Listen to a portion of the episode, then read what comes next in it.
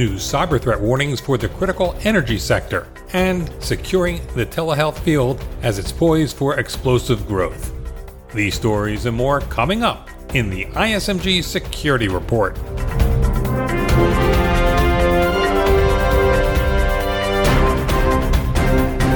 Hello, I'm Eric Chabrow. The issuance last week of a rare technical alert from the U.S. Department of Homeland Security and FBI is a reminder of the cyber threat facing the energy sector. To discuss that threat, I'm joined by Data Breach Today executive editor Matthew Schwartz. Hi, Matt. Hi, Eric.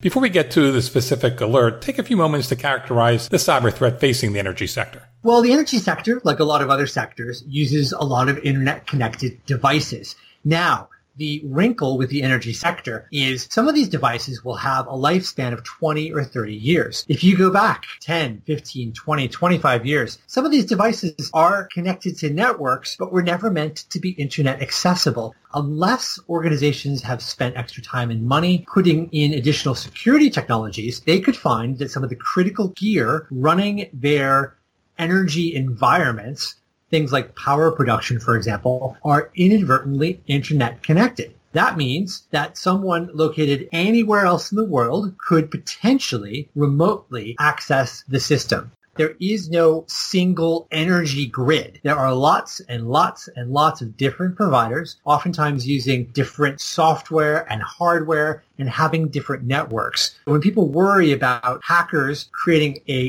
US blackout, that's probably not feasible. What we could see though are point disruptions of a certain provider or a certain small segment of a provider's network.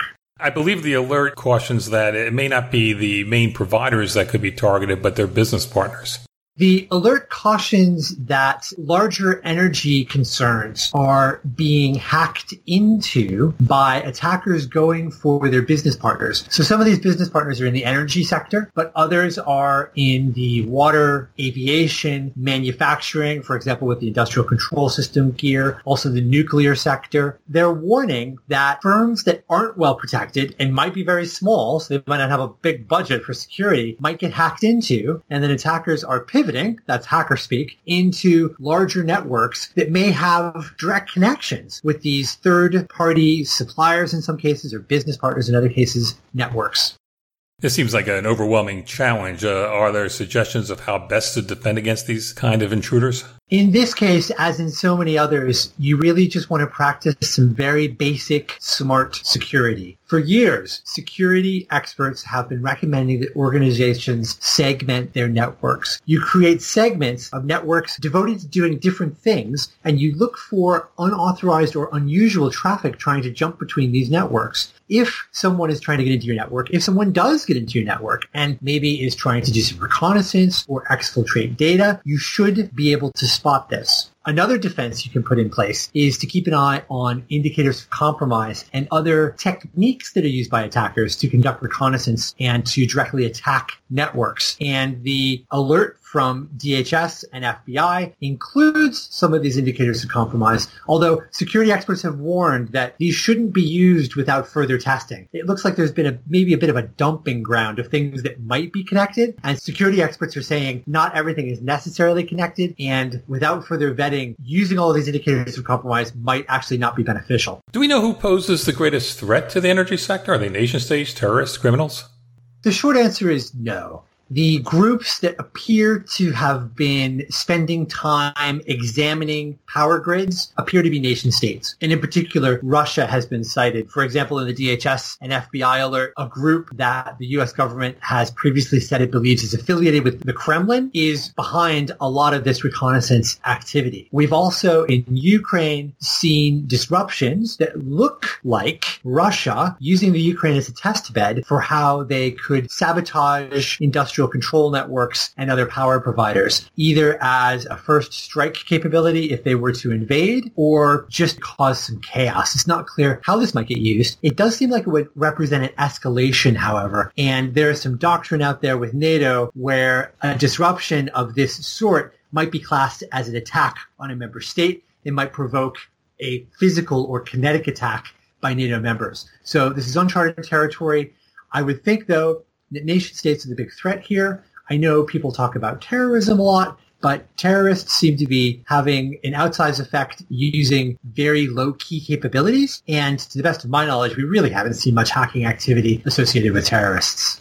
Are Western governments and or the industries uh, cooperating in trying to prevent these kind of attacks?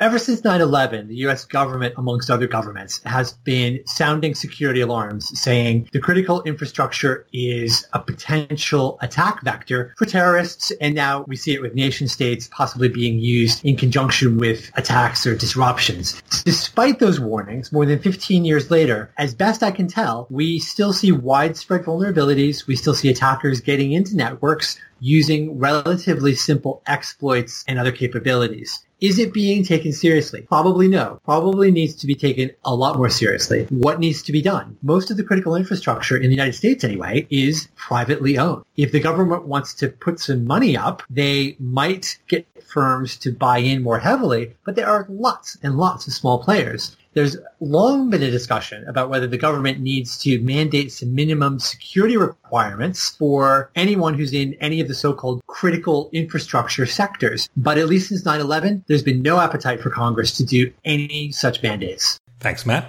Thank you, Eric.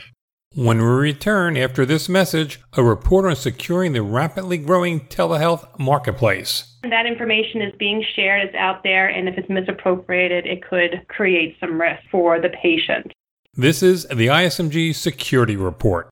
ISMG's Healthcare Security Summit will take place November 14th and 15th in New York City. Keynote address will be provided by Jim Routh, Chief Security Officer, Aetna Global Security, followed by other industry leading CISOs from organizations like Blue Cross Blue Shield, New York Presbyterian, Hospital for Special Surgery, and more.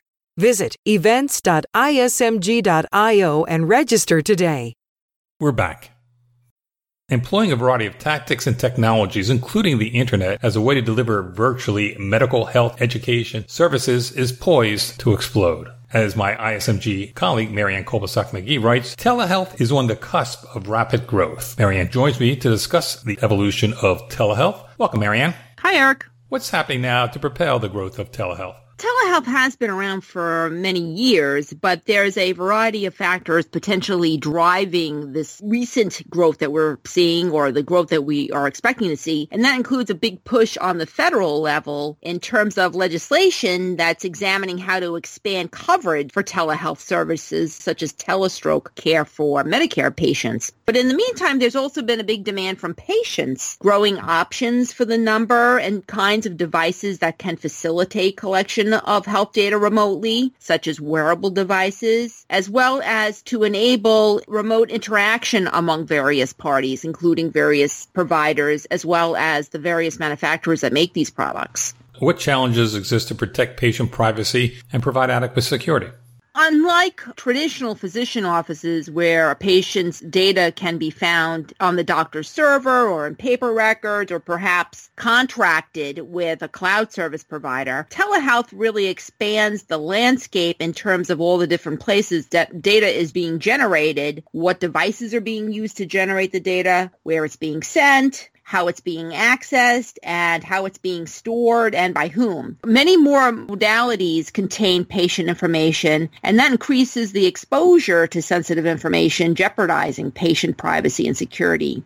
Also, when it comes to telehealth services, there are potentially more people or organizations involved in or responsible for providing protections to manage and store patient information, such as third-party outsourcers. Here's Emily Wein. She's an attorney at the law firm Baker Donelson, which advises clients on security and privacy laws surrounding telehealth. It's not just your telehealth physician that has access or is storing your, your personal health information. It's the software company that that physician has contracted with to maintain that electronic information that you're sharing via a telehealth visit. More people just touching your information. The growing number of devices that collect patient information present additional risks to security and privacy. Here again is Wein new creative devices, perhaps wearable devices, perhaps devices that are easily lost, perhaps tracking information that you never thought it would track, for example, your location. Perhaps that doesn't amount to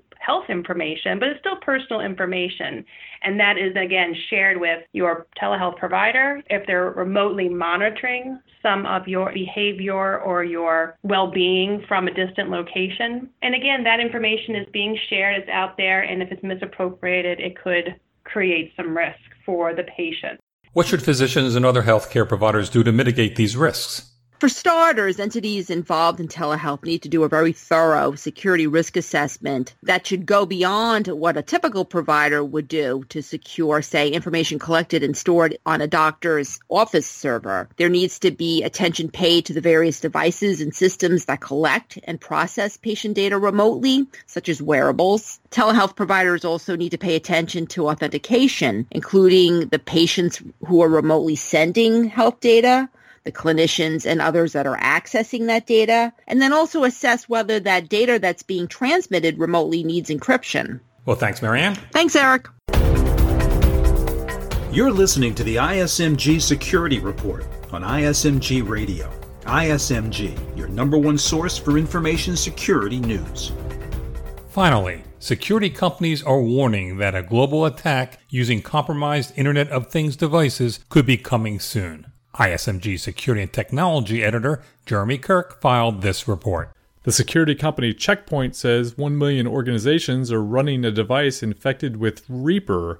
That's botnet code suspected to be related to Mirai but spreads in a much different way. One year ago, the prediction that the Internet of Things would turn malicious on a large scale came true. Mirai infected millions of IP cameras, routers, and digital video recorders. Then came the chaos distributed denial of service attacks that disrupted Amazon, PayPal, Spotify, and Twitter. Mirai sought to take over the easy targets, which were IoT devices with default or weak authentication credentials. But researchers have found Reaper instead exploits known security vulnerabilities, which is a troubling development. Checkpoint Point first noticed the botnet late last month. Targets devices such as IP cameras made by D-Link, Netgear, Linksys, Synology, and more.